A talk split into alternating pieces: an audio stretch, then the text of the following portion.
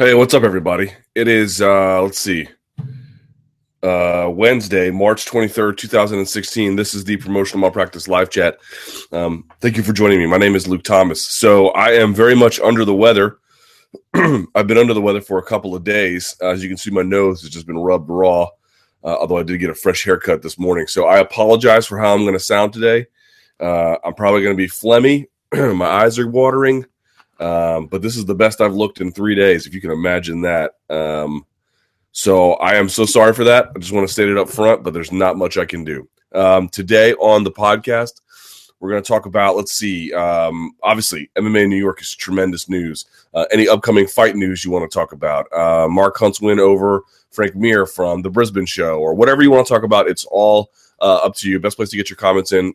Oh, God, my eyes are watering is uh, on the comment section for MMAfighting.com. So um, give this video a thumbs up, a like, a share, a comment. I would really appreciate it. It makes me so happy. Um, and you know, it's a good thing to do as a good person. And then, of course, you can go to itunes.com slash promotional malpractice. You can leave a nice review there as well. Uh, no soda, as you guys know, I'm trying to cut that out of my diet. I got just some Propel water. Uh, and my Keylor Navas jersey that my wife got back from Colombia. She went on vacation to see her. Well, not vacation so much. She went to go see her family, and she got this jersey. And she goes, "Oh, I got." She's like, "I got you a Ham, another James jersey," and I said, uh, "Oh yeah, which one?" Because I've got like two of them already. I'm like, just on Real Madrid.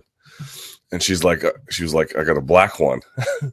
and I was like, "Wait, so you mean like the one from the last season? But those like, you can't find those anywhere." And so I pull it out, and it's this. She put James on the back. I don't know if you can see it. She put James on the back.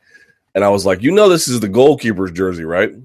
And she was like, I know. It's another James camiseta for you. So I have a Keylor Navas James uh, goalkeeper jersey, which is funny. All right, let's get this going. You don't give, you don't care about that. I know you don't care about that. Let's just get this going. And uh, again, thank you so much for dealing with my um, Zika virus freaking disease that I have. I will try to make it as, as, as not painful for you as possible. All right. First question up uh, McGregorian rhetoric. That's his word, not mine. Now that Conor has lost tonight, what rhetoric will Conor be able to employ? It seems as if his normal bombastic and overtly confident demeanor will be quickly snuffed by Diaz with two simple words you tapped. Um, where was Conor? Where can Conor go in hyping this fight? How much has his rhetorical fervor and fury been quenched in his loss to Diaz? Do you think we will see Conor of the old or new Conor before the fight? Well, um, I don't think you'll see the same kind of trash talk, the El Chapo references and uh, hagiography. Um, but you know, it's not like losses. Um, well, I suppose the first one did, but it's not like historically losses and or other kinds of setbacks have really hurt McGregor of late. In fact, they seem to be a source of of reinvention. Sorry, this light is killing me. They seem to be a source of reinvention, if anything. So what I expect is, um, I expect him to come out and have a new kind of not so much bombast exactly, but a new kind of self confidence, trash talk about focus uh, or just talk generally about focus. Um, discussion centered around reinvention, discussion centered on achieving what was lost, reclaiming what was lost. Maybe not so much about Diaz per se, but um, although there might be some of that too. I wouldn't rule it out. But I just feel like him, he's a very thoughtful guy. He tries to think about things for the most part. Maybe he didn't do it enough of that in the last one, but um, when he articulates those things, um, it all comes to life. So will it be as aggressive, in your face, challenging kind of rhetoric? No, I suppose not. But um, although time will tell, but I certainly don't think he'll be demure or quiet or sheepish. That doesn't work for him. He has to talk. He has to have a viewpoint expressed. He finds comfort in that. He finds routine in that. He finds, you know, maybe some of it might be too much, but there's still some of it that he likes. He likes to define the terms of the discussion around him. So you'll still see some of it. It'll just be tweaked or slightly altered or something like that. Someone says he'll be the same. I don't know if it'll be the same. I, I, I mean, maybe I suppose you know anything's possible, but for me, um, you know, we'll see, right? I mean, the, the thing is, when he lost um, against Duffy, and when he had the ACL repair, this was this was a clear moment of reinvention for him and reinvigoration, and uh, a new chapter of self discovery where he was able to learn more about his body and his own motivation or his own limitations, and then f- doing the things necessary to break through those barriers. I suspect he'll tell us about that journey, about that discovery, and about that reinvention. So it'll still be very. I mean, he's not going into this fight to lose.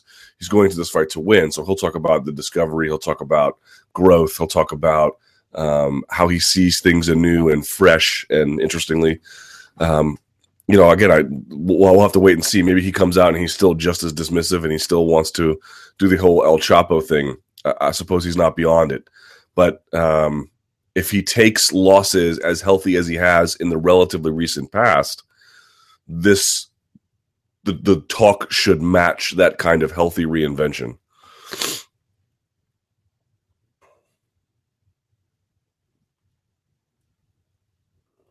Someone keeps asking about this terrible question about a worldwide bubble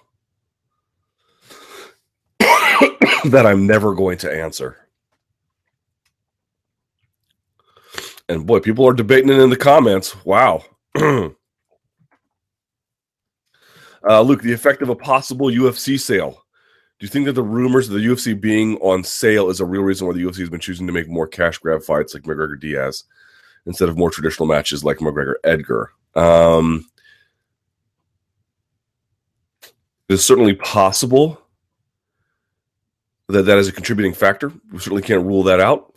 We have to take that um, potentiality seriously. You know, certainly I've always told people that if if a fight that the UFC books doesn't make sense on um, you know, you, you, should think of the reasons why you make a fight in concentric circles. So the, the initial circle would be, um, you know, legitimately sporting reasons, divisional reasons, something just related to what is the sport about. And then the other concentric circles would be um, things like to what extent this will make money, to what extent it wouldn't, to what extent it would affect the calendar, to what extent um, is there a sale of the organization, and those all are the concentric circles that you would look at, right? And as you drill down, it would become the sporting ones. And the the reason why I put the sporting one at the middle is because in many ways it's at the core of a decision, and in some ways also the smallest circle of the, all the rest of them, right?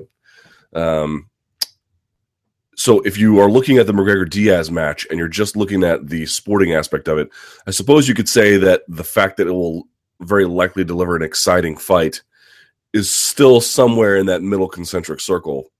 Um, but in and of itself, that wouldn't really explain why you would make the fight. You have to go to the the other concentric circles, the bigger ones, as you spread out to make any kind of um, sense about it. And when you do that, it, certainly the fact that there could be a sale of the organization would factor in, but um, I just haven't heard enough information related to it to make any kind of um, you know definitive declaration about how it's affecting the UFC's matchmaking on an individual granular level like that.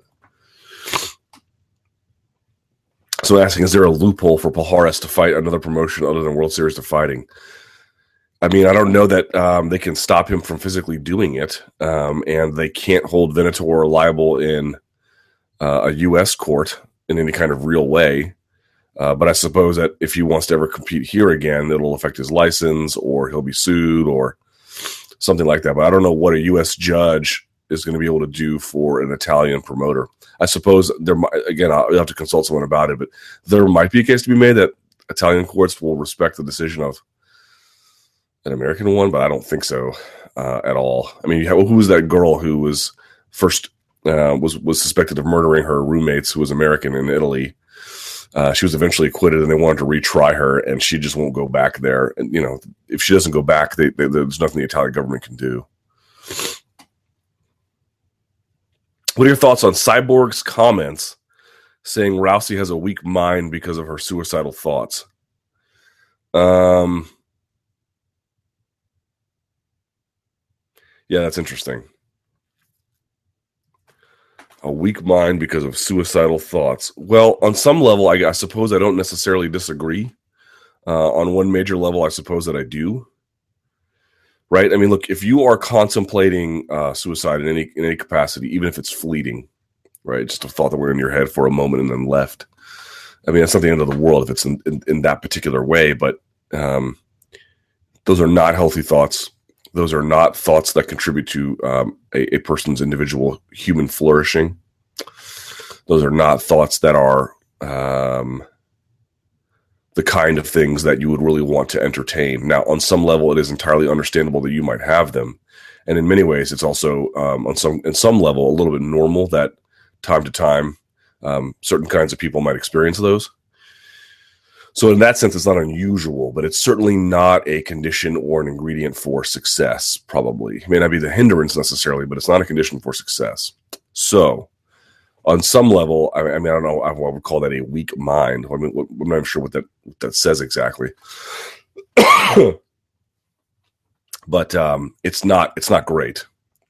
On the other hand, and this is why Cyborg's probably wrong. Um, it is entirely possible for a person to have these kinds of thoughts and if dealt with properly, that it shouldn't really impact their life, including for elite athletic performance. Now, I just I don't know that not handling it does that. I don't know that not handling it uh, assists you in any kind of real way. Jesus, man, I am struggling today. Um, but I don't know that it automatically disqualifies you. I don't know that it's said. I mean, uh, this whole idea about having this binary about oh, this person's got a weak mind, this person's got a strong mind, and there's nothing in between. No, there's these range of of different thresholds that people will be able to tolerate for different kinds of conditions in life and different kinds of challenges, weak, strong. Yeah, I mean, look, there are some people who are more mentally capable of handling the task of professional mixed martial arts fighting than others, but those same people who are not necessarily equipped for that might be more mentally astute or um, able to handle other kinds of rigors in different ways that a person who can handle MMA fighting can't. Right. So there's there's lots to be said about that. But um, I would say that to the extent that um, it's handled with, with, any kind of um, seriousness or professional help or um, or or if these are just fleeting enough to not really matter. I don't think that it really all it's all that indicative of a whole lot I would say that her her career is largely largely the function it largely evidences the fact that her mind is pretty strong.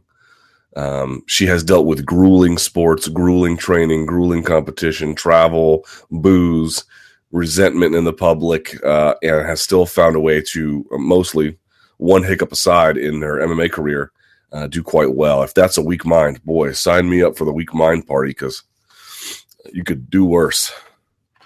So it says she also brings up her dad in every fight. You'd think she would understand what suicide does to a family. It'll be the last thing she thinks about. I don't think it's the last thing that she thinks about. Um, oh, I'm not sure who you're talking about here in this particular case, but yeah, like if you lose your parent to something like that, I lost a parent to suicide. You think about it every day.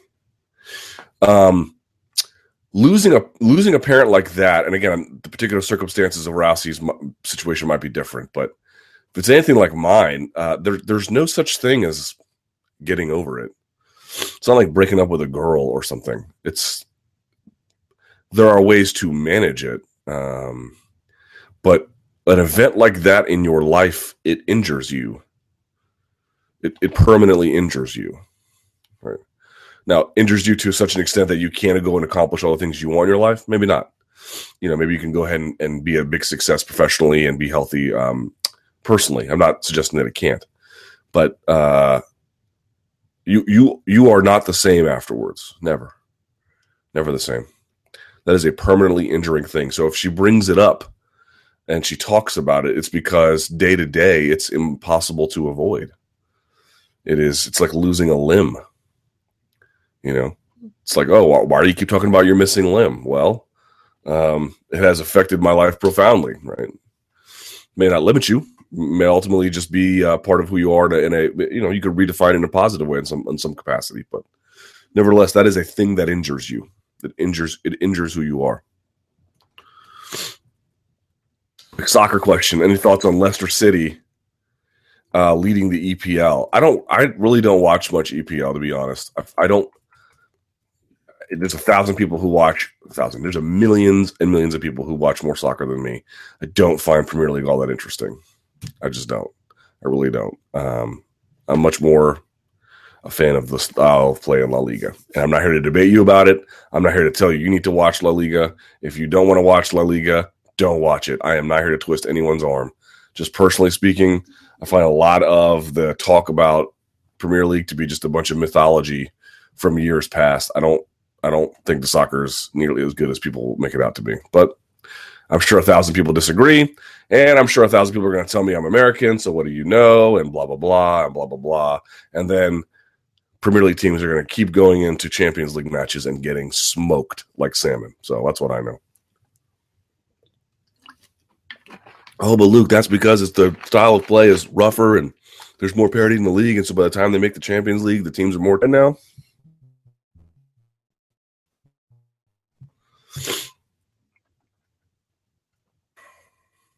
Although I have to say, if you're looking at like odds about Leicester City making the uh, or winning the Premier League, just there were something like a 2500 to 1 odds of winning it. Something insane. Something insane. So I will say if they win it, that is a very cool sports story. It looks like Tottenham is on the come up. Harry Kane, actually, Harry Kane, I, I like a lot. He, I, I, am a big fan of Harry Kane, but um, so we'll see what Tottenham can do. But but I, I am rooting for Leicester to win only because it'd be a cool sports story. But otherwise, Premier League is like I don't really care. And the best part is James is going to wind up playing in Premier League next year. It looks like, and I'm not going to watch him at all. I don't. I don't care at all about watching him. I, I might buy the jersey because I'm a loser, but I'm not going to watch him. All right. Recently announced bouts picks. That's what he wrote. Again, reserve the right to change minds in the future. Let's see. Almeida versus Garbrandt. Is that not a great fight? Is that not a great fight? Um, I guess I'll lean Almeida. Cowboy versus Cote. Weird fight. Um, I guess I'll lean Cowboy. I don't really know. Barao versus Stevens. Boy, what a tough fight for Barao right out of the gate, huh? Man, at 145. Stevens was a hard hitter at 155, man. And he has to cut weight to get down to 145. And he's had some issues in the past, but he is still a thunderous hitter at that division. So that's a tough out for him, man. So I guess I'll lean Stevens. Uh, Mousasi versus Brunson. Uh, uh Brunson is going to be slept on here. I'm going to lean Mousasi, but I don't know, man. I have to think. Of, I, I need to go back and watch some tape. Velasquez versus Brown. I'm going to assume Velasquez, like you guys probably are too, right? You're probably going to assume Velasquez, but man, those injuries. By the way, folks have been asking about my back injuries. Man, I've been working on it every single day. I've been working on it and I feel so much better. So much better. I have to say, man, if you do like Marcelo Garcia is often like, I don't do any strength and conditioning. Um, I just do jujitsu, blah, blah, blah, blah, blah. And, and that's how he stays healthy. And, and I believe him. Like his record of achievement speaks for itself. There's nothing I can say to him that would say, well, you, you shouldn't do that or you should do that. All I can say is personally what I discovered in the last couple of years, because I've had so many injuries weight training that I stopped doing it. I was like, I'm just going to do jiu-jitsu and wrestling. I'm not going to do any weight training. That was a bad idea.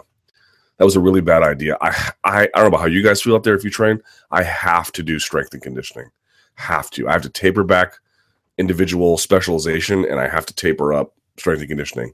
Otherwise, I just get injuries. Uh, no doubt about it. Poirier versus Green. Green's been off so long. I like his style of fighting, but he's been off so long. So Poirier's been hot. I'm going to lean Poirier. Saffiedine versus Storey. No, wow, what a tough fight that is. Mm. And poor Saffiedine, you know, the Belgian. Um,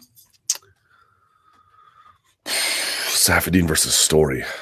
I have to go back and look at some tape on Storey recently, but I guess I would lean Saffiedine. I don't know. Masvidal versus Larkin. I'm going to lean Larkin on that one.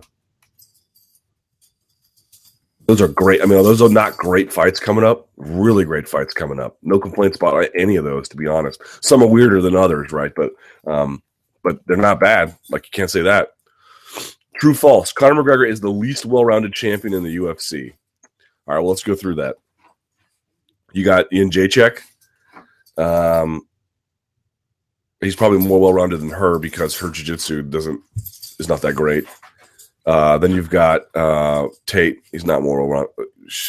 Let's okay. Let's just go through his Tate. Johnson, Cruz, uh, McGregor, uh, 155. Jesus, I can't even think straight today. Uh, RDA. Uh, then you have Lawler. Then you have McDonald. Then you have Cormier, and then you have Werdum. Um, he's at the lower end of well-roundedness, but I don't know if he's the least well-rounded. So I'll say false. The first fight between Jon Jones and Daniel Cormier was more competitive than people think. Absolutely, go back and watch it. I watched it the other day. It's not. It's not. It's not the best performance from Jones. Um, it's. I don't even know if it was Jones trying as hard as he could, or at least you know as focused as he could in one way. But it's. It wasn't like a blowout. Jon Jones's weightlifting will affect his cardio. Um, no, false. Luke Rockhold would be a toughest test for Jon Jones than Daniel Cormier. I think you mean tougher test. I'll say f- false. Dos Anjos, like he said, would be able to beat Nate Diaz and Conor McGregor in the same night. Certainly the McGregor who showed up on that night, maybe. Uh, after seeing McGregor's performance against Diaz, I like Jose Aldo's chances in a rematch. I do not. I do not. I, have said this before. Like I've been very confused about McGregor, and you guys probably have picked up on that about how bad he is, about how good he is, and I flip flopped a lot because I just I could never get a firm grasp on it. Even watching the tape, it was just a little bit hard to decipher amidst all the hype. The, the Diaz fight was very much, um, uh, uh, you know, not that it came his stock came crashing down, but maybe to a more modest and understandable position, a comprehensible position, at least for me anyway. And so after seeing that, I think uh, I don't know that I like his chances against Edgar, but I still think I like his chances against Aldo. That being said, um, despite what happened in the first fight, whatever happened in the second fight would be likely to happen if there was a third fight, which makes this Diaz versus McGregor fight kind of interesting because if Diaz loses, people are like, oh, it'll be a rubber match, right? But it, but it, it would tell the story of development for McGregor. It would tell the story of growth if he was able to get to that point. Remember, and again, that was a different spacing. We talked about the the Liddell and Couture stuff, but um, you often see in trilogy fights the one who wins the second fight ends up winning of the third fight too. I hope we don't get there because I'd rather just McGregor go back to featherweight, but you get the idea. Barbas is here. Say what's up, buddy. you are ugly, son. What? There he is. The great Barbas. All right, go back down, buddy. Uh, what rating do you give the glorious UFC on Fox 19 lineup? I can't see it here, but let's go ahead and look at it. It's a pretty good lineup, as I as I recall. Let's see. So we got main card Nurmagomedov versus Ferguson, which is just fire. Teixeira versus Evans. That's a tough fight for Evans, boy. Machida versus Henderson. That's not bad, I guess. Uh, Namajunas versus Torres. I like it. Dariush versus Chiesa, Love it. Swanson versus Hawker Diaz. Tough fight for Swanson, but I like it. A tough fight for Diaz, too. Dodson versus Gamburyan. I like it. Correia versus Pennington. It's an important fight for the division. I don't know if I love it, but okay. Court McGee versus Santiago Ponzinibbio. I like it. Randy Brown versus Michael Graves. Uh, Cesar Ferreira versus uh, Caio Magalhães. Drew Dober, Islam Makhachev, uh, and then some donk versus Omari Akhmedov. So the fight pass portion is less than interesting, but the other two ports are really good. So I'll give that a eight, eight out of ten, maybe. Again, more rumors about UFC being sold. I have not heard much about this, to be honest. Um, Jonathan Snowden appeared to be the one who heard the most about it. Um, I have to go with that.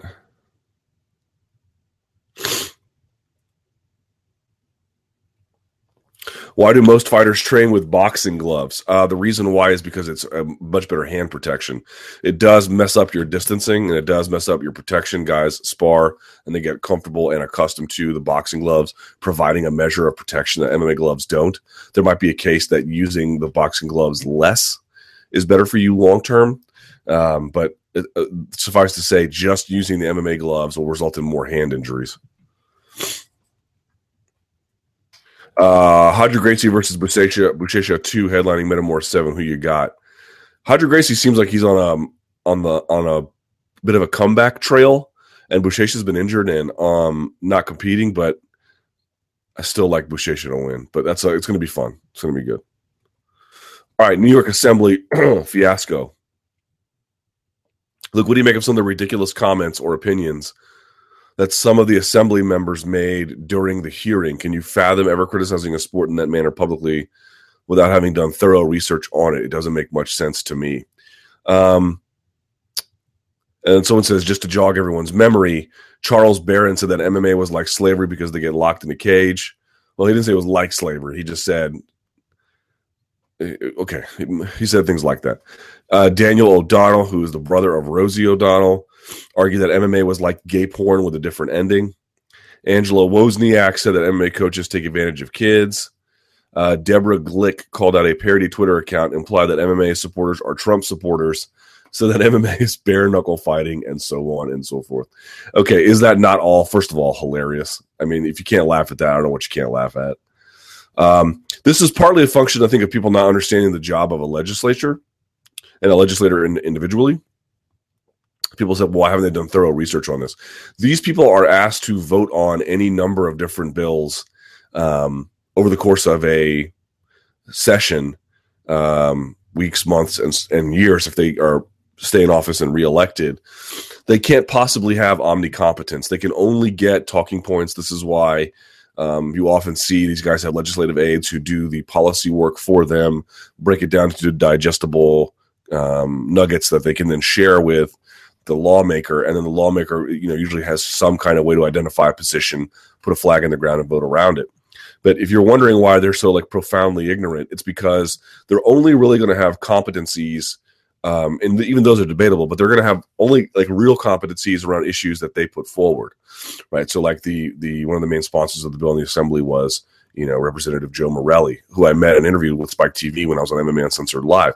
But Morelle, in addition to being the bill's sponsor, has a background in Taekwondo, um, is a lifelong athlete, even though he's you know a legislator now. But um, this is a guy who sort of understood the issue, understood the economics of the issue, and really kind of understood the martial arts sensibility in a way that you know some of the other legislators uh, really really copped to and, and, got. But you know, obviously you gathered some didn't. Um, but really, that's the that's the issue. If, if these aren't issues that the the you know uh, Darrell uh, Isa or Issa, however you want to pronounce it, um, is, like, is a guy I don't particularly like, but he's been really good on some issues that I do care about. For example, uh, uh, let's say um, um, net neutrality, right? Because these are issues that they own. They try to really put forward coherent and cogent policy on.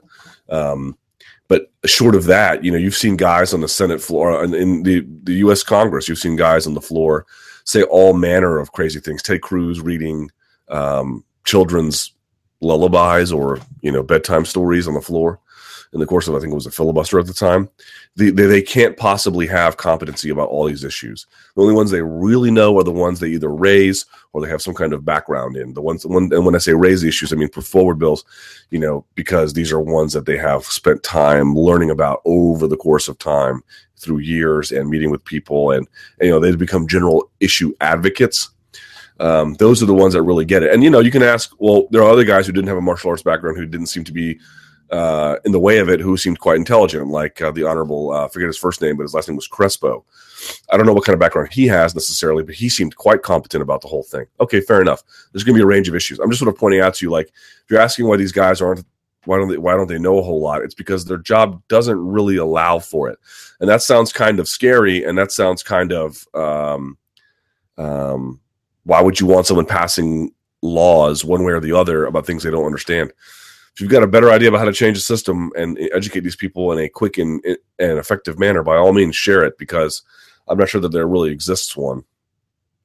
This is what representative democracy looks like to some extent. Now, I will say I found it interesting, and I don't know what to make of it. I don't know if it was just the ones who chose to spoke. I don't know if there's any larger lesson to be had there. You know, as a measure of disclosure, I lean left politically. Um, if you haven't picked up on that already, um, and it was funny to note that uh, it was older, left leaning white women who seemed to be the most bothered by the law. Uh, they were the, it was, I'm not sure what to make of that, if that was just coincidence or, or what, but it seemed like the minority communities, the Latin African American communities, they were very much much in favor of this in a noticeable way across both gender lines, uh, male and female. Um, you had black women getting up there and saying very positive things. You had you had Latino men saying positive things. You had Latino women. You had Latino men. All of them had you know relatively positive things to say about it. And of course, there were you know white supporters and black opponents. I'm not here to say this went strictly along um, racial or gender lines in that particular way, but as a general tendency, the group that appeared most against it um, was that was the older left leaning white women, and which if you're ever wondering like why was those why were those sites like Moms Against UFC so effective? Um, it's because of that. It's because because it seems like that was their target audience. Um, you know, middle class. Uh, the, the, who was the what was her name? Glick, the one who got trolled. You know, she, she, if you look at her Twitter profile, um, her background image is literally her cats. I'm not making it up. Go look. It's her cats. You know, these are the kinds of people who have just they have a different life. They don't understand MMA or boxing or or or, or you know Jim Lampley, you can say what you want about what he said in the Bill Simmons podcast, but he did say one thing I thought was really true. He goes, as long as there are men and money on this planet, and women too, they're going to fight each other for money. That's just the reality of things. So, what you want to do is you want to bring a measure of regulation to it. You want to bring a measure of oversight and you want to raise it into the light. Everyone sees it. It's above board. It's controlled. It's it's that kind of environment.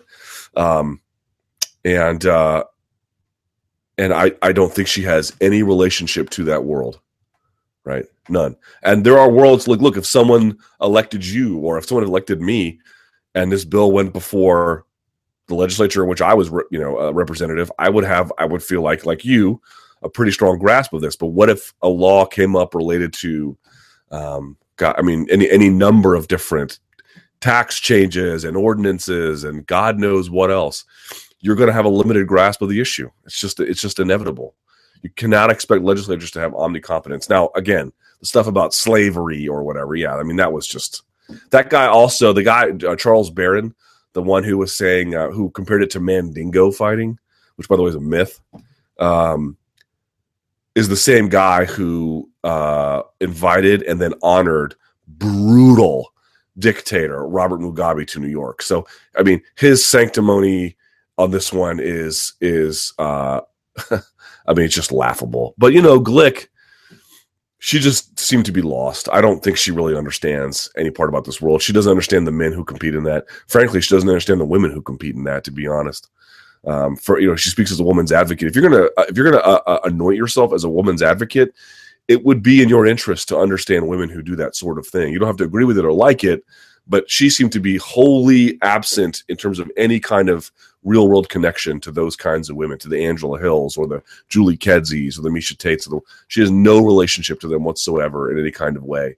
And so this imposition of worldview as a consequence winds up being really grating um, for sure. But, you know, if you're just wondering, like, if you go and meet your local senator, if you're if you're an American, if you meet your representative or one of your two senators, um, you're going to find there's going to be some issues they really know a lot about, and you're going to also find they're going to say some outlandish, crazy things uh, about even issues they care about, but certainly about issues they don't care about.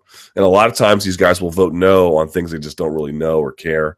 Um, I worked with a guy I won't, I won't mention who it was, who in Virginia had initially voted against it years ago before it ever got legalized, and I wound up asking him at the time, "Why did you vote against it?" And he goes, I didn't really know much about it. It looked bad, and I had to put down a vote. I voted with the way some of my colleagues told me to.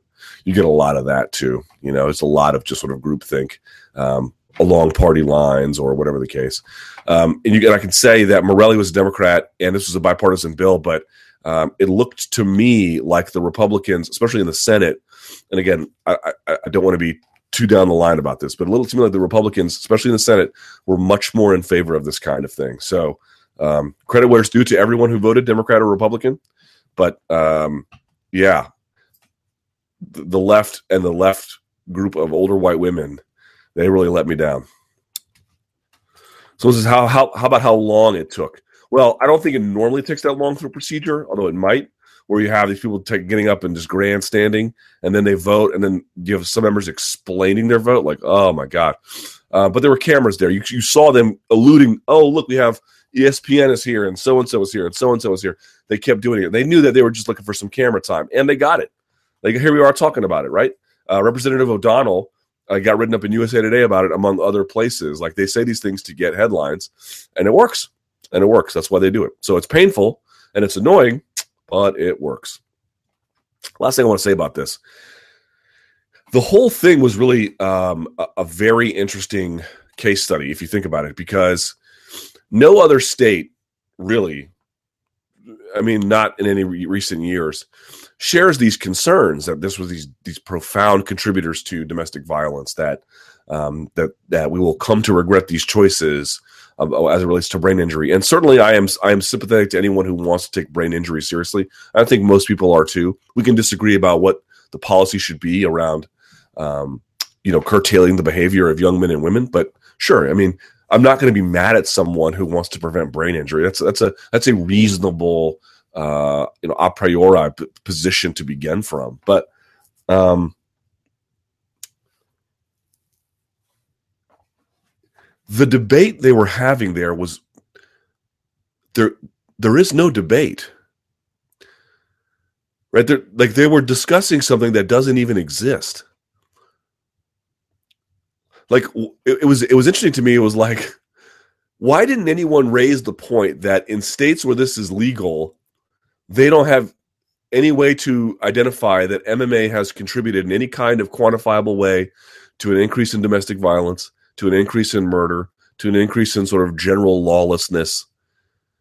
Right? If your argument is that we legalize this, we make society worse. Okay. So then, and I asked this when I was on the when I went to Albany once for Spike TV. I asked, I forget who it was I interviewed at the time. I, I think he's gone now. He was one of um, one of the original guys who um, went along with what was his name, Bob Reilly. I can't remember his name now. But long story short, I asked him if you pass MMA, does it make society worse? Sorry, I'm struggling here a little bit. and he goes, yes. I said, okay, what data do you have to support that? where's your where's your data right okay so um, if someone passed a law uh, in a state even a small one let's say virginia where um, um, fist fighting became no longer illegal in bars um, you might be able to say if there's an uptick in violence after a year or two if fist fighting in bars is no longer a crime right? You can measure that. You could measure that. Now, you could measure the fights and say, well, that's violence, but okay, you're not talking, they're not so much worried about that. That was more just brain damage. If you're saying this has a, is a, is a ill on society generally, that there is a bleed over effect, you should be able to measure that, right? You should be able to have some kind of quantifiable way to say, look at what this does. And there was none. So, this whole notion about well, um, this is this is a you know this is a contributor to domestic violence and, and everything. And look, I, we all want to take those issues seriously. They were having a debate that doesn't exist anywhere else, which means it's not a debate at all. They, in their minds, were having this debate about issues that aren't relevant in any other place because no one even thinks about it because it's so ludicrous. So you say, well, why were they doing that? They were doing that because you have to give credit where it is due. I am not happy about it. I am not praising them for it exactly. But the vested interests who were opposed to MMA in that state, all the way from the Unite Here's to many other contributors, they did an excellent job at brainwashing those legislators, did they not? You can see what the UFC was up against. They were having to fight a debate that are having to be a part of a debate that didn't exist anywhere. It's like you go to all 49 states and people just treat you like an ordinary citizen. And then you walk into New York. It's like, well, how do we know you're not a criminal? Like, I'm just, I mean, I'm, I'm not, I've, I haven't done, how do we know? How do we know you're not a rapist and a murderer? I, mean, I haven't done anything. I just came from New Jersey. I'm here to, you know, that's what it's this Barbas. Yeah. It's this weird uh, nonsense debate. Anyway, long story short, that's that's a major takeaway for me. can see my dog is awesome. Um, all right, moving on. Steve Perceval. What are the negative effects?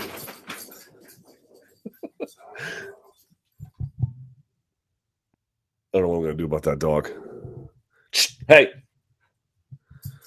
Steve Perceval, what are the negative effects of a stoppage like Magny versus Lombard? I mean, obviously it was egregious. However, could Steve Perceval's decision not to stop the fight make the other referees stop fights a little too early in the future because they don't want to be like Steve? Are there always going to be human error when it comes to human refereeing? Well, the truth of the matter is, and someone says follow up, should fighters be able to sue referees in cases like this? I mean, Hector could be have suffered brain damage, which is something the smarter members of the New York State Assembly brought up yesterday. How do fighters protect themselves from bad referees? I wouldn't mind if they sued commissions, but even then, you would want to be very careful about that. Um, if you know anyone who's a doctor, as part of their normal course of their job, they have to pay um, outrageous amounts of money. Come here, buddy. Yelling. They have to pay outrageous amounts of money for malpractice insurance, even though malpractice because well the, the reason why is because uh, I, have a buddy of mine who's a who's a radiologist, and I have another one who's a general practitioner, and and the general practitioner once got sued, and it, the, it eventually all gets thrown out, but.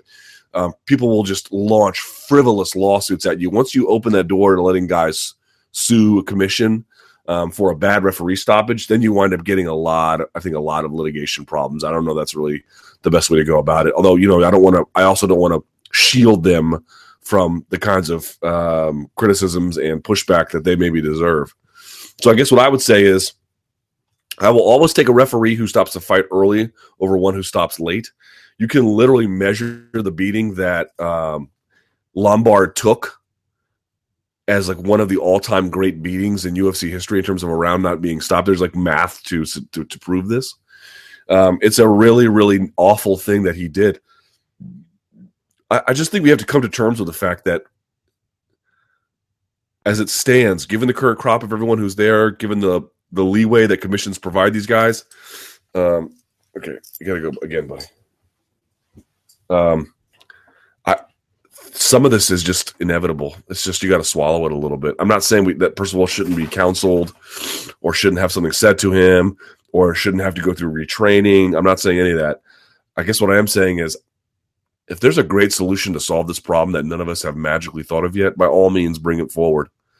Because I don't know what it is. I really don't know what it is. I don't know what you can do on a short run basis to fix this kind of thing. To do you get rid of Steve? I mean, he's not going to get better by refereeing less um, is he such a danger that he shouldn't referee at all? Maybe. Um, you know, I talked to Leister Bowling, who was the coach of Neil Magny. He's a wrestling coach over at Elevation Fight Team. And he was saying that he was kind of surprised it wasn't even stopped in the first. Like, if you look at the first round and then the second round, clearly Steve Perceval's threshold for when he's going to stop a fight is much longer than a lot of other referees. I think that's right. I think that's right. I think I think the question is identifying the problem. His tolerance for what he will allow is a little much. It's a little much. There's a case to be made that some of that needs to be dialed back in a way. There needs to be some kind of complicating factor or some kind of uh, um, someone needs to counsel him like you're letting this go too long. This is not good for anyone. Apparently, Neil Magny was bothered by the amount of punishment he had to dish out. He didn't like it. Um, you know, Perceval didn't stop that fight until in the third round, Neil Magny locked up Lombard from a mounted triangle and was banging on him from there. I mean, dude, what are you waiting for? What are you waiting for? My goodness. You are waiting for a guy to die in there. So certainly he deserves I would not I would not advocate getting rid of him as a referee in that territory because he's not going to get better doing it less. But yeah, there needs to be a counseling with him being like, you need to stop fights a little sooner because this is a problem. All right. Kyle Snyder. Look over the weekend. Ohio State's Kyle Snyder captured the first NCAA wrestling championship against the returning two-time national champ Nick Gwiazdowski. At only 20 years of age, Snyder has already compiled a career's worth of accomplishments, having a junior world championship in 2013, and becoming the youngest American wrestler to win a world championship last fall. He was also able to amass a record of 180 0 during his first three years of high school. Jesus. Uh, what are your thoughts on Snyder's abilities, and does he have the potential to go down in history as one of the greatest American wrestlers of all time? It will be interesting to see um, how he does at the trials in a couple of weeks. Uh, he was already back in the gym on, in Monday, uh, working with uh, Tervel Dlagnev, who is the reigning heavyweight rep for the USA, and, and then um, what's his face out of um, Lehigh, Zach Rey is the other one. I don't know if he was working with Zach Rey or not, but uh, we'll see how far he can go. But already he's done quite a bit. I wonder if Burroughs might hang it up if he wins another gold medal at the Olympics. Um, I wonder if he'll hang it up. In which case, Snyder would be in a position to be the face of USA Wrestling. But in terms of how far he can go, I don't really know. It was a, it was a. I mean, if you guys have seen, this guy is so clutch. He did that to an extent at the Wrestling World Championships too. He was down. pardon me, y'all. I'm sorry. I'm trying my best. He was down five three with like like like 30 seconds to go. Plus, Gwiazdowski had a, a, a minute's worth of riding time, so he had another point if it went that far. But I guess the the uh, the riding time is uh, eliminated if it goes to a, a numerical tie. So it's five three Gwiazdowski, and Snyder gets a takedown. So now it's five five. So they go to OT, basically like sudden death, really. And um, and uh, he'd been trying singles the whole time. He'd been trying single legs and what happened was Gwiazdowski was cutting the corner on him every time to basically stuff it. He couldn't get the angle he needed for it. And Gwiazdowski was doing a really good job of doing that. And then in the finals, um, in that overtime, he managed to secure you know, he faked it and then got a double and and sat him and then covered the hips. It was amazing. It was amazing to see that kind of clutch performance like that against a guy who had the longest active win streak in collegiate wrestling. My God, Kyle Snyder is a monster. Uh, all right, true false. Conor McGregor will get finished again by a full camp Nate Diaz. Huh. Uh, that's a good question. I'll say, I'll say true. Uh, you know, who knows? Hector Lombard received significant brain damage due to incompetent referee. I mean, I don't know. That's a medical diagnosis. Mighty Mouse will be the first man to take Henry Cejudo down. True. Anderson Silva versus Uriah Hall is likely to be a boring contest since both guys have trouble pulling the trigger. I think so. I, I mean, I don't think it's going to be a barn burner, but I think it'll have moments of like flashes, you know, and brilliance. Uh, Wonder Boy is going to target Roy, Rory's surgically reconstructed nose when they fight. That and everything else. Luke Rockhold finishes Weidman in the rematch. I'll say false in that one. Uh, Mark Hunt would knock out Cain if they if, if the fight stays standing. I mean, he could technically knock out anyone, but I don't. Even then, I like Cain's chances. Mark Hunt would knock out. Excuse me. Um, Joanna knocks out Gadelha after she gasses out in championship rounds. No, but she hurts her for sure.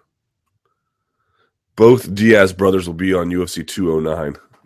Uh, I'll say true just for hopefulness' sake. The best way to beat Floyd Mayweather is to knock him out with a sucker punch at the beginning of the last round, where both fighters usually embrace as a sign of respect for one another. Yeah, or early. Featherweight interim belt? No, I'm not even going to entertain this. He hasn't been gone that long for an interim belt. If he if he if he doesn't come back after the Diaz fight, all right, we can talk about it. But until then, I'm not doing that. Give me one second, y'all. I apologize.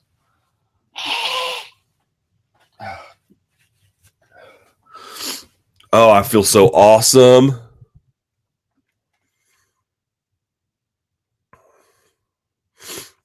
Next for Frank Mir, does he continue fighting and face, say, Josh Barnett, or does he move into the analyst role and satisfy his competitive juices via BJJ? Uh, first of all, I would love to see Mir in, um, in like Polaris or you know Metamoris or whatever, something like that. Um, but you know what? If you guys remember this, when he was a commentator for the WEC, I thought he was great. He would stumble over his words a little bit sometimes, but that comes with, you know, getting polished as a broadcaster. You just got to get the reps in. And he only lost it when he was, I think uh, it was in the run up to the Lesnar fight where he said he wanted to, you want to be the, like Lesnar to be the first guy to die in the octagon or some variety, some variety of wishing death upon him, either at his hands or the hands generally. And, uh, so he lost the gig.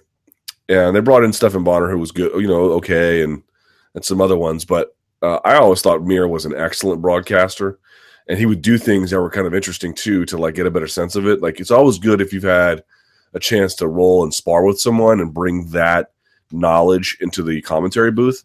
You know, Brian Stann does that time to time. It's one, one of the many reasons why Brian Stann is so good. But there's go back and you watch the um, the WEC fight. I think it was Nogueira, Pequeño Nogueira versus Aldo. I could be wrong about that, but you can go back and check. And in that fight, Mir was saying Pequeño Nogueira, if you guys don't know, it was like a notorious guillotine machine.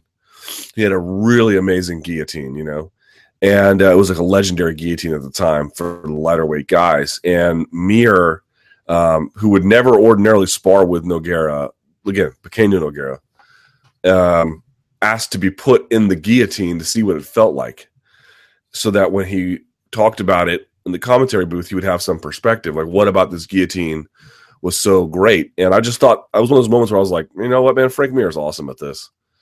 He just knows what he knows what he uh, needs to know to do the job correctly to talk about it in a way that, you know, Frank Mir does commentary like Frank Mir would want someone else to do commentary. Does that make sense? Like if Frank Mir was sitting at home and he wanted to enjoy a commentator's work, they would have to do a certain amount of things in terms of providing technical insight and, and that sort of thing. And that's what he does. So look, he did not look awesome uh, at at UFC Fight Night 85 you know, Mark Hunt never looks awesome, but he doesn't look like a super downgraded version of himself. Mir does, unfortunately. And um, given that we know he can already do the commentary stuff and the analysis stuff, I would really like to see him transitioning to that. I don't know if he's interested in that, but I, I would like to see that because I think he, he really excels at it, you know. I like watching half naked men roll around on the ground in a cage. Am I gay? Uh, you might be. You know, I used to get real mad at that when people were like, "Oh man, you just like you just like watching gay dudes," and I was like, "Well, first of all, I'm not sure what that means. Like, I'm not gay, but like, uh, you're you're trying to argue that being gay is bad, so I'm not supposed to like this. So that's on you. But more than that, like, can we just agree that sometimes MMA is a little homoerotic? It just is, man. We can sit here and deny it all we want, and it's not a reason not to watch. And it is low hanging fruit for that d bag who you invite to your party to watch. You know, like, oh, we're gonna, you know, we're gonna have friends over for UFC 196, and you know who I'm talking about. Invariably, you get that friend over who thinks they're super funny, who thinks it's their night to be edgy. I'm gonna go to a friend's party to watch a fight. Ooh, isn't that edgy? Like, just I hope you die on the way home. But okay, you know who I'm talking about. And these people come over and they're loud and they're the ones being like, just get up off the ground. What are you doing, man? Just get like like they know jack s about fighting at all. And then when it's over, and it's also not even dudes. In fact, in my experience, I'm sorry, ladies, it's mostly y'all who are the culprits in my in my experience. Um, although dudes have done it too. Uh, who then are like if there's if there's someone takes the back or they're bleeding and like one person's kind of on top and there's like a stall, They'll be like, "This is the gayest thing I've ever seen." Isn't that right? The gayest thing I've ever seen, right, Jeff?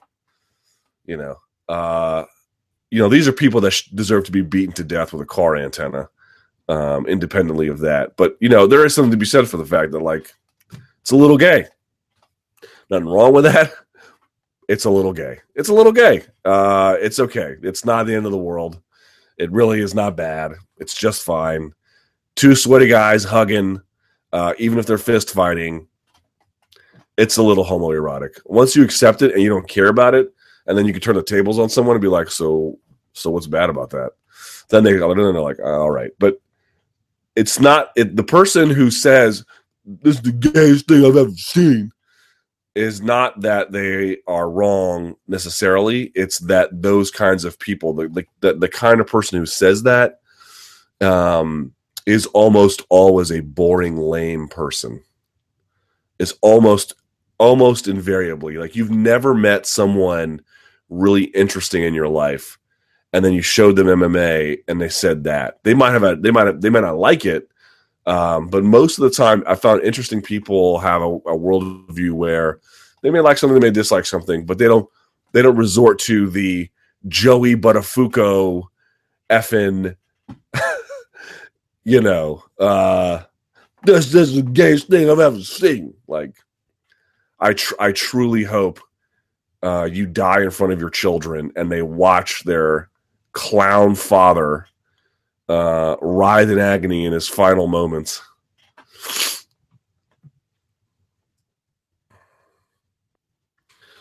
Uh, there was no Monday morning analyst. No, there wasn't. Uh, your thoughts on Hunt versus Mir fight? Did you think Mir was completely out of it and it was a good stoppage? Uh, and Magny Lombard, there was no 10 8 rounds for either fighter, and the ref and the judges messed up on that one. Yeah, I mean, I don't know how. How was round one not a. How was round two not a 10 8? How, how are those not 10 8s? Um, how those not 10? I mean, Jesus Christ, most, some of them could have been 10 7. Um, but in terms of the Mir fight, you know, his movement just wasn't that awesome. And he was trying to stay, I think, if you go back and you watch, there's like, he does a really good job of trying to stay out of punching range for the most part. And then when he, he was showing a variety of feints and then ducks and dodges, but they noted on the commentary that the dodges were all kind of to one side. And Hunt has the ability, you know, to be a little bit loose with his right, where he's not firing it straight down the middle or in these these like real rigid combinations. It can be a heat seeking missile in a way. He can yes, he's timing you, but he can kind of follow you a little bit too. Like he's got he's got a really interesting ability to do that with his right hand. So it just seemed like I mean it was more than that. Just the body language from mira was, you know, he was trying to get inside of those takedowns and it just wasn't going anywhere. And yeah, you know, the accuracy of Hunt in com- conjunction with his power is really a um, boy. It's a problem for guys.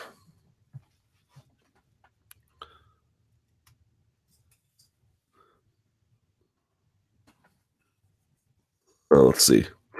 Eddie Bravo Invitational. Luke, what are your thoughts on the setup rules uh, of Eddie Bravo, how it compares to Metamoris. Um, I don't really like the rules. Everyone else I know does. I, I, realize that they're trying to do something different, you know, where they set you guys set someone up on the back and you have to escape. If you don't, if you get submitted, but that's great. But if you don't, then they eventually just add up the time it requires you to escape from that position. Um, or you know, time expires and the allotted amount. But um, I don't really love that. Look, if you want to do submission only, then it's no time limit only. And that's it. That's it. I've been saying it since day one. There's no such thing as submission only. Oh, but there's time. If you ever seen US Grappling does this. US Grappling does submission only, no time limits. That is the only way to do it. If you've ever been to a US Grappling tournament, that's what they do. And what happens as a consequence? Some of those matches go for hours, literally. That's what you want. If that's what you if you if you want submission only, that's what you want. It's like the women in tennis complain we only play three rounds. We'll play five. No, no, no, that's okay. It'll mess with the tournament. It'll mess with the timing and everything else. Oh, okay. Well, the Serena should be playing five sets. She shouldn't be playing three sets. You know, as great as her career has been, it would be even better with that. There's there's an article on 538 arguing that. Um. So you know, if they want to construct rules to make it what they feel is more palatable, God bless them. If people like it, awesome. I'm not here to tell you not to watch it at all. But for me, if you want to do sub only, that's the only thing that matters, then there is no time limit because otherwise you're it's an arbitrary limit in a way where you're not putting any other limit on submissions. Advise Miesha on her next move. She should do whatever she wants. If she wants to sit, sit. If she wants to compete, then give Tate uh, give uh, Holm a rematch.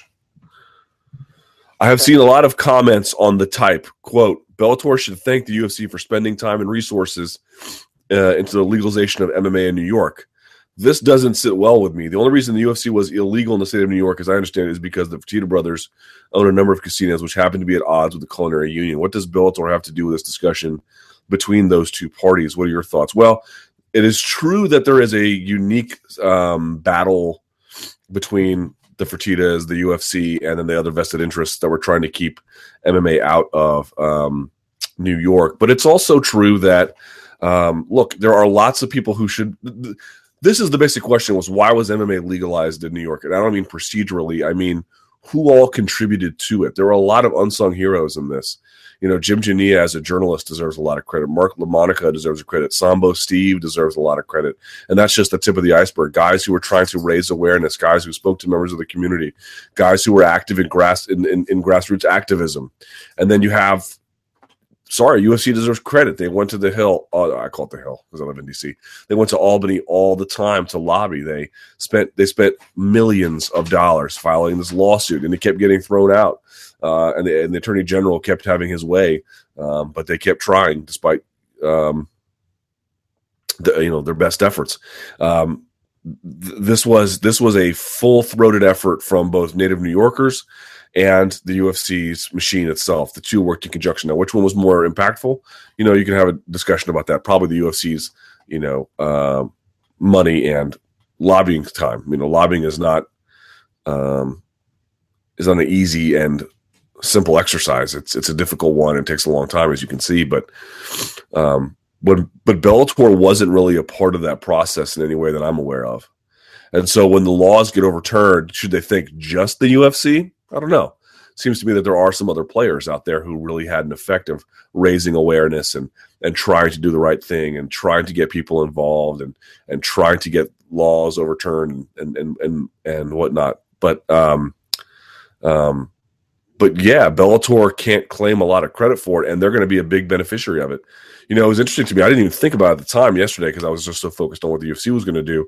Bellator put out that press release, and you see Scott Coker put out that message today saying, you know, we're going to go to New York in the fall, talking about the Barclays Arena. Man, if you're a New Yorker, 2017 is going to be hot for you. Wow, it's going to be hot for you not just the local native promoters are going to be there, but UFC is going to be there and Bellator is going to be there too, man. They have a good relationship with Mohegan Sun that I don't think they're going to walk away from. It's, it's a good thing that they have them, but they're definitely going to be going to Brooklyn. I mean, no doubt about it. Um, they're a big, and, and, and, who does that benefit? That benefits Spike, that benefits Bellator, that benefits Viacom, it benefits everyone on that side of the equation. So it's not a function of should they think just the UFC. Um, and part of the reason why the law was the way it was was because of the old UFC and and then the you know the, the squabbles in Vegas that were transported to New York. But no doubt about it, there are a lot of people who helped get that law overturned or you know changed anyway. The new law passed, and um, Bellator, you know, wasn't a big key contributor to that, but they're a big beneficiary of it. Some measure of thanks might be in order. Lorenzo Fertitta even mentioned them on the on the uh, conference call last night. You know, he's like, these people are going to be here too. Like this benefits when it's not just us coming to New York. He he mentioned Bellator MMA, which is owned by Viacom. They're going to be here too. Like, you know, it's the law is going to open this up for a variety of parties, not not limited to the Ultimate Fighting Championship. And the question is, you know, who's who, who's who helped get it overturned? Well, a lot of people.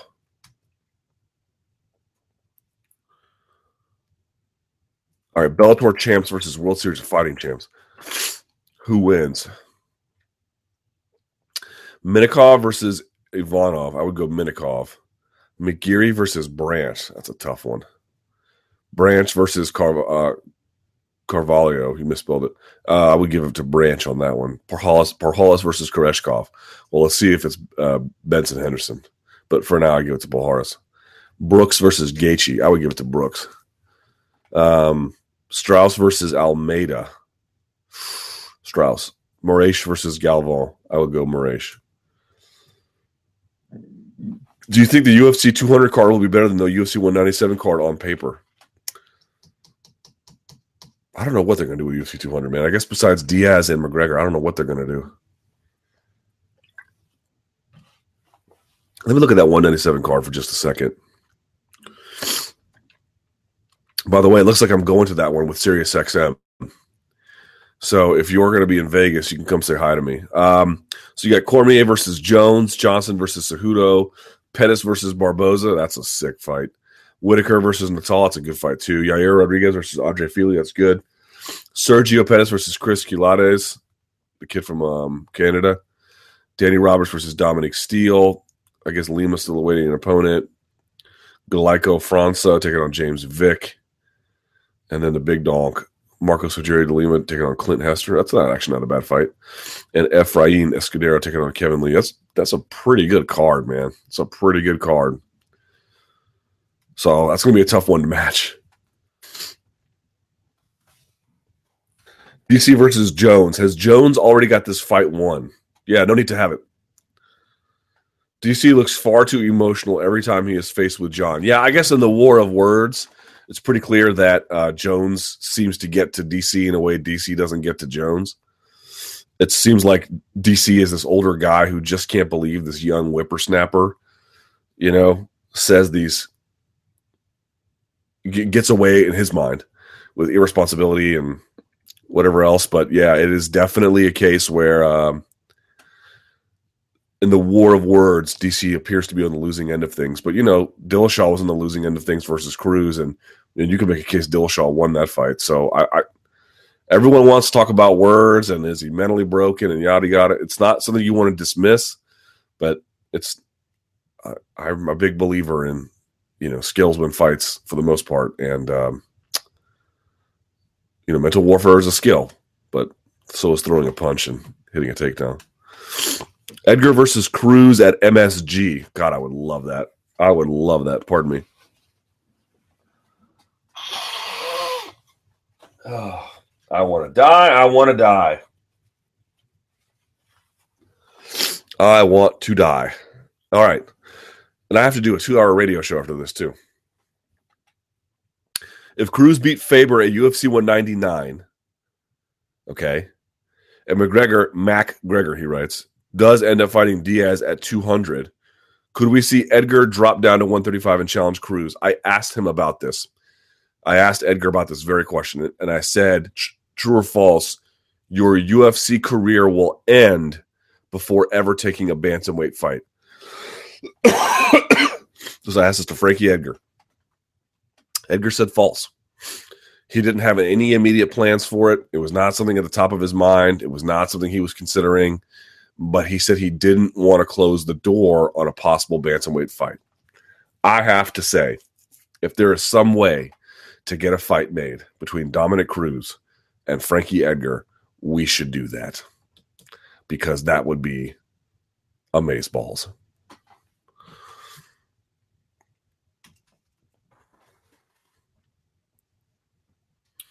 So it says you had you tweeted that the MMA detractors in the New York Assembly had some valid concerns, along with many ludicrous statements. In your opinion, what were some of the valid concerns about the nature of how money will be generated from the bill?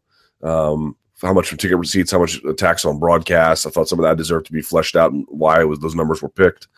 Um, um, you know, people uh, look again. If people have concerns about brain damage, we're going to be like, your concerns are stupid. Like they're not stupid. It's legitimate. A question about you know to what extent the insurance um, obligations would limit local promoters from being involved in ways that um, you know would have a are the insurance costs so great that local promoters can't get involved in ways that we want them to? So, th- so those kinds of things, the architecture of the bill, the what, the reason numbers were picked in the way that they were, and you know, to what extent this does really make a claim about, to what extent this actually, you know, is this is this activity something that, um, you know, absent regulation would go away?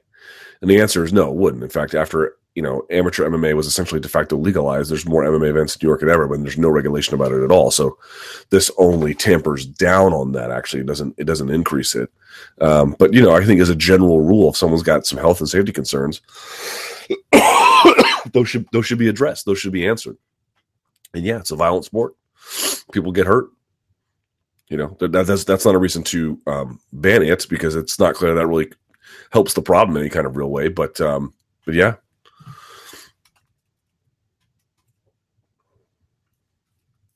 Korean Zombie. Uh, two years is almost up. Any news on his return from military service? I have not heard anything. That's a good question. We can look into that. Someone says there's going to be a brand new commission in New York with zero experience. No, the regulatory authority will fall under um, the existing New York State Athletic Commission. Now, they might bring in some additional help to oversee it, um, to help with individual needs as it relates to MMA. And I suspect they'll be calling on Jersey for some help, but it's not a brand new commission. There's already a commission in New York. Remember, if I'm not mistaken, Pacquiao versus Margarito was supposed to take place in New York, and New York was like, uh, Margarito, your eye is a show. We're not going to let this bout go through. And so Bob Arum picked up the tent and moved it to Texas. Uh, so there is a commission in New York. They regulate when Cotto fights at uh, MSG. They might augment it to some extent, or they might not. They might um, they might fumble a little bit with it, but it's not a, it's not people who have no idea how to be a regulator. And also remember, for the amateur events, they're just going to be sort of overseeing the ISKA or the WKA, these third party sanctioning entities that oversee things.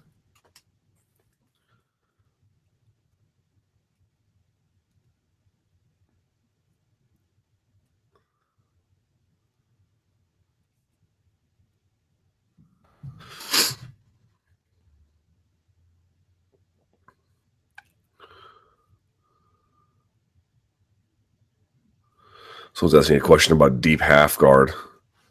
Um, I can't answer that here because it's too long the question, but we're happy to answer it later. Cyborg in the UFC 198 card. Look, have you heard anything about this possibility? And if she is, do you see the 135ers moving up to fight her bringing in someone from the outside in Zuffa? Um, they might bring in someone from the outside at first for this particular card because if this is going to be in Cur- Curitiba, it's more like a homecoming showcase. But again, anything's possible they may not want to pull someone out of that bantamweight queue that now that the division's never been hotter. But um, I just want to point out, I said it on the MMA beat. I'm going to repeat it here.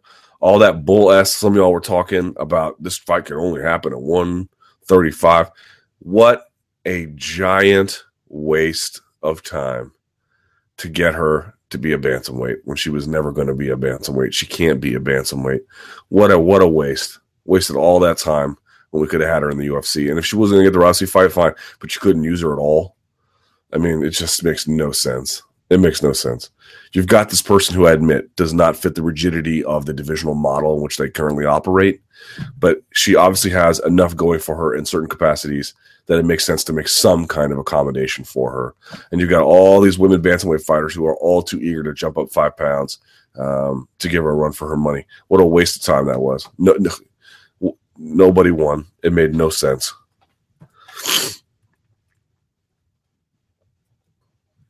Vegas versus MSG. Now that they're in the New York, now that they're into New York, will the majority of the big shows still be in Vegas, or can we expect a good share of them to be at MSG? Vegas is always going to be your de facto place for big for big events. They the UFC curries favor in the state by generating revenue there, and that's what that's where they're based, right? They're based out of Vegas. It's a company there. They want to be able to say, as a company that does business in the state, here's what we bring to the state. So there's always going to be an impetus and a minimum amount of shows they're going to do in Vegas, but you know some of that will change at least a little bit, potentially, or certainly in um in 2017. 2017 is going to be a big year for uh, MMA in New York, which is good for me because I don't like going to Vegas. But I do love going to New York. All right, let's, it's two fifteen. So let's go to the Twitter machine if we can. All right. Not sure if you can talk about Helwani leaving Fox. Nope, sure can't. Uh, MMA always had an ebb and flow, eras of great grapplers to great strikers. It seemed as though Conor and Holly were that new era until they were defeated. Your thoughts on that ebb and flow evolution in modern MMA? Yeah, but they weren't. I mean, I suppose Holly with a striking background is a bit more um, uh, a fixture of that model, but I'm not sure McGregor was, even if he just prefers to strike. I, I don't see them as any kind of paradigm shift. I really don't. Luke, are you going to make it to the beat tomorrow? I am, despite the fact that I feel like I am walking pneumonia. I am if you had the book, what are your top three fights for MSG show? Uh, top three fights will be Jones. Ooh. Jones at heavyweight versus somebody. Um, if Weidman wins, I don't know why you don't just do the. I don't know why you don't just do the rubber match or have him defend his title against Vitor or something. I don't know. Um, title defense, not Vitor, but somebody else and then um, and then the return of Ronda Rousey, or Edgar versus McGregor. Any of those will work. Is a unanimous decision a good one? The best way to determine who is the best fighter. I don't know if it's the best way, but it is an excellent way. Um, when you have 15 minutes or potentially 25 minutes of somebody clearly dominating somebody else in a variety of all their different games, you just begin to see that um,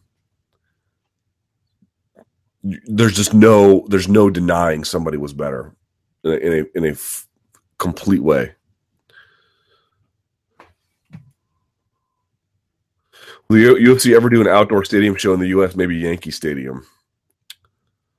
With the rain, I don't know. Maybe. Doubt it. What would have happened if Frank Mir had never got uh, in the bike accident? If he never hit by the motorcycle? I don't know. That's a really tough question. You know, when he came back at first from that, he looked like garbage. He looked so bad.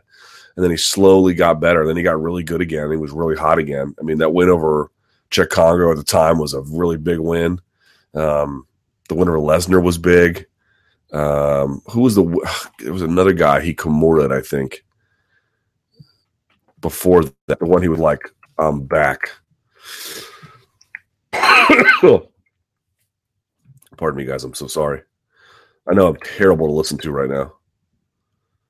It was the Hardonk win. Yeah, UFC 74.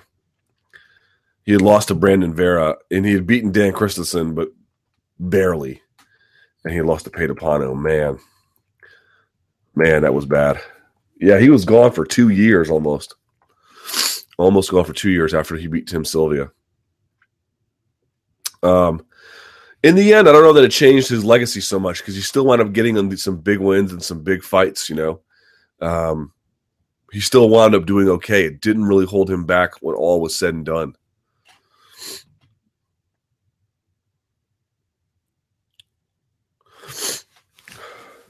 Luke, what'd you think of the NCAA wrestling championships? I thought they were fun. Are any of those guys going to make the jump directly into MMA upon graduation? I don't know. I meant to ask around and I didn't.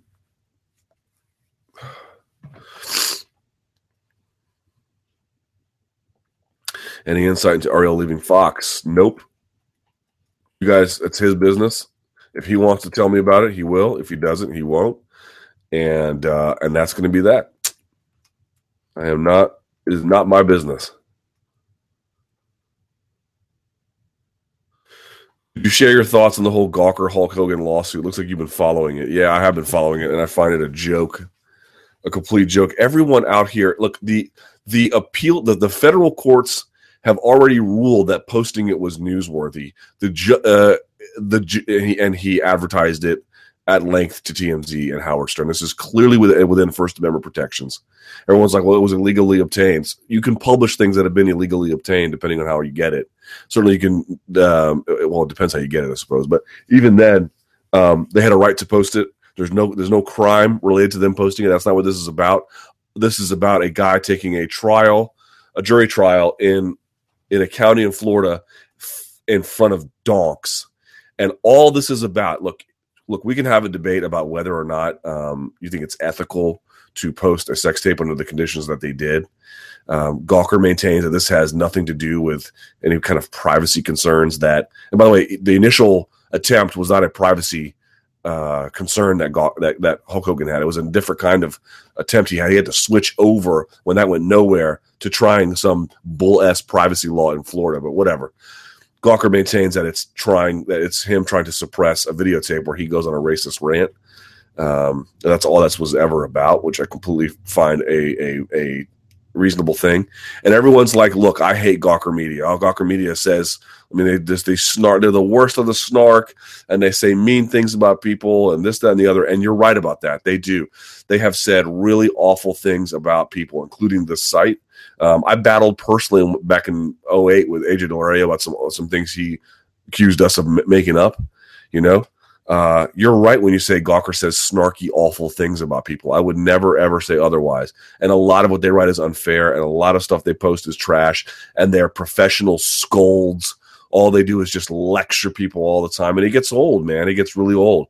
So when this lawsuit came down, and it was put before a jury, and it never should have gone to a jury. And you watch, Gawker's going to win on appeal. They're going to get any kind of fine reduced or might have the whole thing flipped over. You watch. I'm telling you, it's already been declared in federal court that Gawker posting that was uh, fair and newsworthy and deserving of First Amendment protections. Once it goes back to that, trust me, it's going to be fine. Once the appellate court hears it, this whole argument about this was not newsworthy, it's already been declared newsworthy. Be it here nor there this whole trial is about getting your average person on the street to say, "Don't you think the media is mean?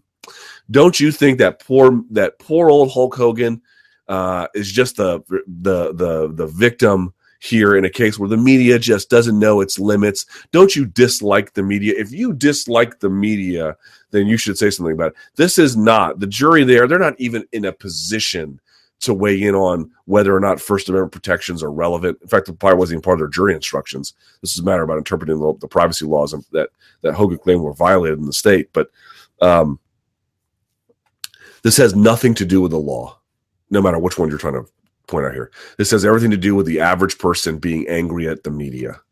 And I understand being angry at the media. And I understand, in particular, being angry at Gawker Media. Uh, I've been angry with them at times. However, I completely support their position. I hope that Hogan, who I in no way think is a victim here at all from this, I think he is a total fraud when it comes to this. It's just my opinion. I think he's a complete fraud. And the fact of the matter is, an appellate court, Gawker's going to own him. You wait and see. This judgment that's been handed out for damages will be completely either reduced or thrown away. And more to the point, you need to be honest with yourself. If you're like, oh man, and I know everyone disagrees with me. I've been posting this on my Facebook page and everyone's been disagreeing with me. And that's fine. You can disagree with me. But this has nothing to do with what you are interpreting about privacy law. This has everything to do with you don't like the media, and in particular, you don't like Gawker media, and you like seeing someone stick it to them. That's what this is about. That's what this whole thing is about. It's got nothing to do with anything else. And that's why he wanted to have a privacy uh, uh, claim uh, for damages, and he wanted to do it for a jury trial, which it never should have been, because the judge in that case is the one that represented Terri Schiavo's parents, and then got put in this on um, on account of uh, Jeb Bush. In fact, on my radio show today, I'm having Noah Feldman. Noah Feldman is a professor at Harvard Law, a former Supreme Court justice clerk, a graduate of Harvard Law himself, who wrote an article on Bloomberg saying this is clearly and unequivocally Gawker had every right to post this and watch them win on appeal. He will be on my radio show at 4 420 today. So so you want to debate that, I encourage you to listen in to what he has to say. Um, but it just drives me crazy. If you think that the world of journalism is better if Gawker goes away, you are kidding yourself. Yes, they post a lot of snark, and yes, they post a lot of hurtful, unfair things. And it's not the only ethically compromising thing they've ever published. When they outed Timothy Geithner's brother, who was the what was it, the CFO of Condé Nast magazine, as part of a gay blackmail scandal, Glenn Greenwald called that post deranged, and it was he's right. That was completely deranged for them to publish that, and they lost um, some staffers as a consequence. I'm not defending their full record. What I am saying is Gawker Media goes after powerful figures, absent this Hogan case. Forget about this for just a second. Absent this Hogan case, Gawker Media goes after powerful figures in ways I'm telling you other media companies do not and cannot. You don't want a world where Gawker doesn't exist. You don't win that way. Everyone's like, this is about checking big corporations. This is not a giant corporation. They're worth what, 83 million? Nothing. That's dust in the wind. That is so not it. What, what was what is Vox worth? Billions at this point? It's got 83 million is nothing. It's absolutely nothing. This is not some giant Wall Street bank hammering people for subprime mortgages. You know, this has nothing to do with that. This is a guy in Hulk Hogan who I don't trust for two seconds trying to get money um, uh, out of a corporation he thinks has some or trying to cover his ass for a tape that was made of him saying awful things about black people and nothing more and nothing less. And he and he won in this particular case early because he asked a bunch of people not to weigh in on that question per se, but just to weigh in on the larger general anti-media sentiment. And he won as a consequence. But when it goes back into the hands of adults who actually know and interpret the law and have the full body of evidence, including text messages between he and Bubba the Love Sponge, including um, uh, that and more, that indicates he well knew in advance that the tape existed and knew he was being filmed, then this is going to get overturned. But I just want to make this known that if you don't like Gawker, I get it. If you want to see Gawker taken down a peg, I understand. Um, but if you think for two seconds Hulk Hogan is some victim here, what a joke!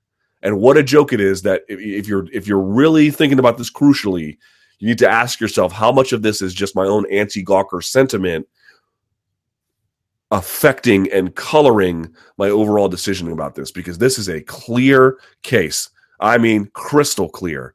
They've courts have already said it, and that wasn't a, a factor that the jurors knew because it was suppressed by the judge. Courts have already ruled it was newsworthy for them to publish that. End of argument. That's it.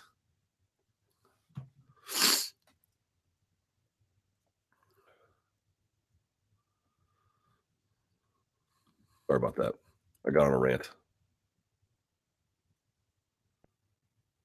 Did you watch the Your Fight pay per view with Roy Jones? I did not. I couldn't bring myself to to watch it. Do you still want to see Conor versus RDA eventually, or is that kind of a less exciting with the Nate, Nate result? Me personally, that was um, it's less appealing. But if Conor can beat Nate or go back on a win streak, if he can beat Edgar, I'd love to see it. I'm not ruling it out for forever. How close would JDS be to a title shot with a win over uh, Ben Rothwell? Unfortunately, not that far, but not that close either.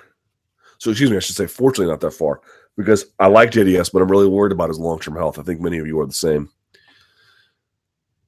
Have you heard the Edgar call out of McGregor via song on his Facebook page? I've not. That's interesting. Will Bellator try to beat the UFC to an MMA event in New York with its legalization? I suspect that they will try. Yes. In fact, he said um, the UFC is much more about, oh, we'll be there fourth quarter, which includes the fall right? So um, October, November, December, right? Um, but Scott Coker was like, we'll be there in the fall.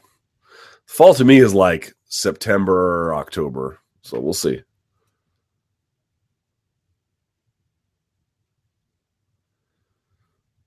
How about this for a great striking match? Neil Magny versus Albert Tumenov. Man, that'd be a tough one. That'd be a tough one. Some MMA fans are saying Paige VanZant doing Dancing with the Stars was a bad move. Uh, how could that possibly be a bad move? You know how many people watch that show every every week? About 14 million. 14 million watch that a week. When did you join the navel gazing MMA glitterati of New York? oh, a long time ago. How are the state members elected? Through a democratic election. Let's see what else we got here.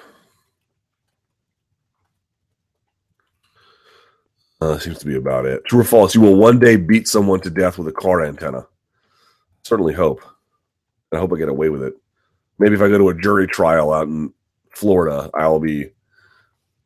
I'll just say this guy was a member of the media. Don't you want to see the media taken down a peg? And people will appeal to their own hearts. They won't think rationally about these claims. They'll just appeal to their hearts and they'll say, Yeah, the media says so many mean things. I would love to see them taken down a peg. And you got AJ Daulerio, who doesn't have anything in assets, $27,000 in student debt, and they want to give him a $100,000 fine. What creeps that jury is made out of? The people, last thing I want to say about this, people always like, well, how is that newsworthy? Newsworthy does not mean some frontline investigation. Newsworthy is not, not a elite standard; it's a bottom line standard, and the bottom line standard has already been established in court, and that evidence was not given to the jurors. What? Last one here.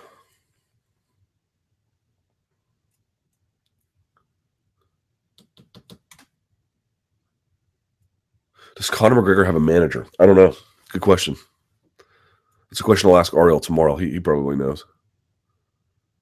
Could you make a case that Miesha Tate will be the greatest female MMA fighter of all time rather than Ronda or Cyborg? No, but if she beats Ronda, she will be in the, she will be in the running. She'll certainly be in contention for it.